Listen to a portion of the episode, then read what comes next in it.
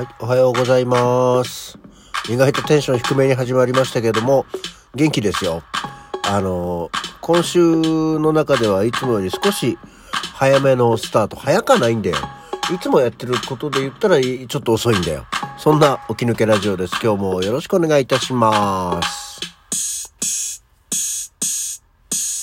はい。改めましておはようございます。4月7日の木曜日午前7時7分の起き抜けラジオ西京一でございます。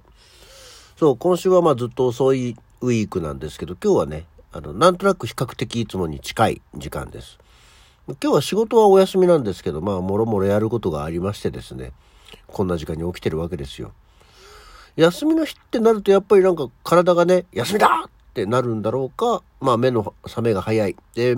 もう一回寝ようと思ってもなんかもう目が覚めちゃって寝られやしないよっていうところなんですけどね。まあお天気もよろしくて良いなと思っております。昨日はね、あったかかったっていうかなんだったら日中は暑かったっすね。うん。まあ今日はまた比較的落ち着いてるようですけど、まあここのとこずっとなんか雨がない予報なので、あよかったよかった。でも花粉もちょっと落ち着いてきた気がするのは気のせいでしょうか。薬が効いてるだけなんだろうか。皆さんの鼻水状況はいかがですか？そんなわけでですね。だからまあもう今日は今日とて、今日は何の日のお話にするんですけど、ああ、でもその前にさ、そうそう、その前にだ。あの、この間ね、風呂に入ってふと思い出した、こう、歌のフレーズがあって、あの、まあほら、昔、私たちが子供の頃に知っていたような知識を子供たちが知らないシリーズなんですけど、あの、まあ、風呂に入っててさ、こう、小原章介さんという、こう、フレーズを思い出したんですよね。まあ、あの、これを聞いてる方だと、わかるのかどうかすらもわかんないんですけど、あの、大原章介さん、朝寝、朝酒、朝夕が大好きで、それで新書潰した、はあ、もっともだ、あもっともだっていうフレーズを、なんかこうお風呂に入りながら思い出したのね。すごく自分で思い出しながら、おっさんくさーって思いながら思い出したんですけど、まあそんなフレーズを、まあ、知ってるなと思ったけど、またこれはあの、以前、ちょっとご紹介というかお話をしたような、あの、コンピラ船船とかと同じような、何かそういう俗用というか、えーなのかなと思って、そういや、これ何なんだっけ？と。この歌なんで知ってるんだそもそもって思いながら、あの、ちょっとネットで調べたんですよね。そしたら、まあ、これ、えーとても、まあ、有名なというか、すごく一般的な福島の民謡の会津磐梯山というね、あの、会津磐梯山は宝の倉山よっていうのがあるじゃないですか。その、会津磐梯山の歌なんだね。あの、全然、会津磐梯山はっていうところと、全く、この歌詞、2個ぐらいそういう、あの、メロディーのラインがあるんだけど、急に、大原章介さんってなることが判明して、それは、それは気づきませんでしたって思ったんですけどね。なんでそもそも会津磐梯さんその歌を知ってるのかよくわからないんだけど、なんかもしかしたら、あの 昔はそういうのがよくかかったんだろうかねって思いながらなんですけど、あとも、まあ、ただね、こう、福島の民謡だったでしょ？で、民謡、東北の民謡ってなんか子供の頃から馴染みがあって、あの、まあ、すごく古い記憶で言うと、幼稚園の時の、まあ、運動会の時に、だからもう言ってみれば本当に50年近く前の話なんですけど、花笠音頭をね、踊ったことがありますよ。あの、花笠音頭って、あの、めでためでたの若松様よっていう、ね。え、ねって言われても困るかもしれないけど、もうこれもなんかだから、その時で覚えたからなんだけど、なんとなく覚えてたよね。えーだ、あ、あ、もうちょいちょいっていう、林章、真っ赤章、シャンシャンシャンっていう、ね、この辺は多分、なんとなく聞いたことがあると思うんです。これはね、山形の花笠温度なんですけど、なんで東京の幼稚園が花笠温度を踊ったのかはさっぱりとわからないんですけど、っていうようなことで、なんかそういう方に聞き馴染みがあるんだなと思って、大原章介さんの話に戻りますけど、まあ、ね、会津磐梯山っていう民謡もまあ聞き馴染みがある歌じゃないですか。なん今、本当にその、でも民謡にやっぱり触れるチャンスはないし、こうテレビで、そういえばさ、テレビのその何、今やその懐かしのあのメロディーみたいな番組ってこうたまにね、年に1、2回はありますけれど、そういうような感じで確かになんか民謡の番組もあったような気がする。だから日本の祭りみたいなやつとかでね、民謡を紹介することがあったような気がします。あと多分でも子供の頃はやっぱりその、おじいちゃんおばあちゃんとね、3世代で住んでる家だったんで、じじばばは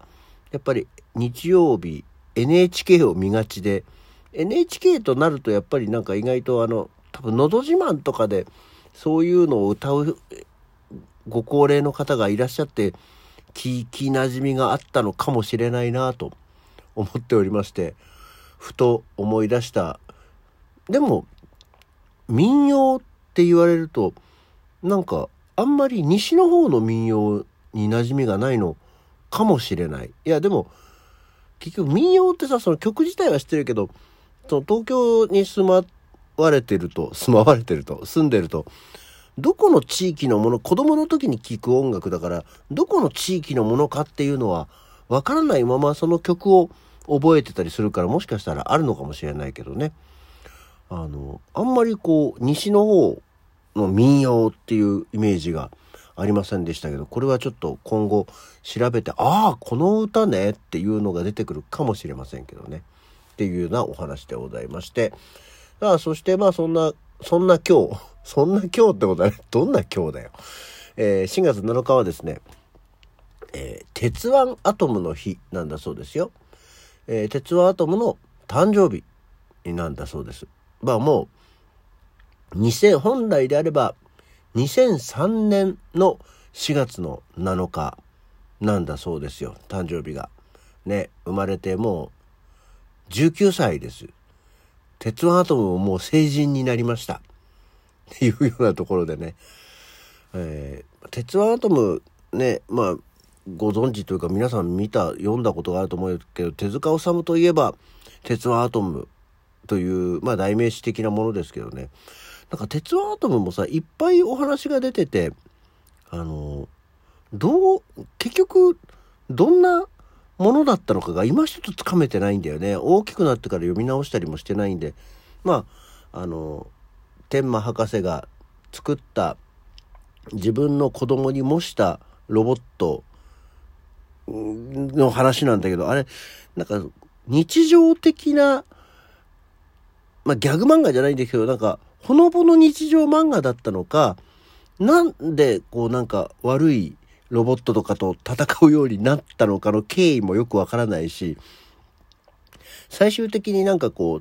太陽に突っ込んで燃え溶けてしまうような最終回だったと思うんですけど、ん？鉄腕アトムって結局、どんな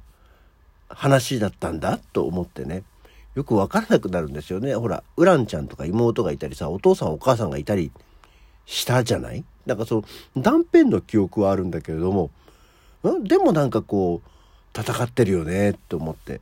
鉄腕アトムってどんなお話だったんでしょうか？よくわからないんだよね。っていう ぼんやりした感想。